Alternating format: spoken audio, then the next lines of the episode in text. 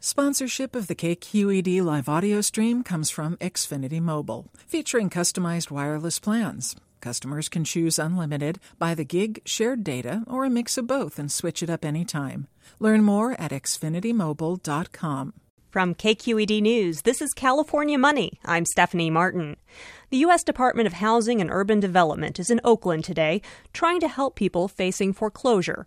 KQED's Mina Kim reports. 80 year old Elizabeth Gilmore says she's been trying to lower the payments on her home loan for nearly two years. Because I'm on a fixed income, I lost my husband in about 2006, so I had I had difficult time meeting the payments.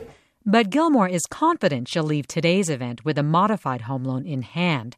HUD is trying a new model where homeowners show up with all their paperwork complete and meet with a lender in the presence of a HUD counselor. HUD Secretary Shaun Donovan says they've pushed the banks to have a decision maker attend. Where they can actually not just take the paperwork, run analysis on it, but actually make a decision about the trial modification and converting it to permanent so that people can walk out of the room today having had a decision made. If successful, the model could be rolled out nationwide.